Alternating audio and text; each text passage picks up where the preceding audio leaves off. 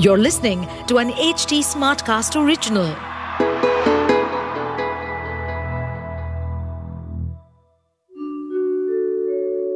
आप सुन रहे हैं विवेकानंद की वाणी सुनिए स्वामी विवेकानंद के अनमोल विचार और जानिए जीवन को एक नए दृष्टिकोण से समय के बारे में स्वामी विवेकानंद कहते हैं, हर समय हमारे अंदर ही है। हम समय में नहीं है। समय हमारे भीतर है। हम समय के भीतर नहीं। जन्म, वृद्धि, विकास, क्षय, मृत्यु, यह सभी प्रकृति में अनुक्रम है और पौधे और पुरुष में समान है। अंतर केवल समय का होता है। समय किसी कर्तव्य को करने का सबसे अच्छा तरीका है।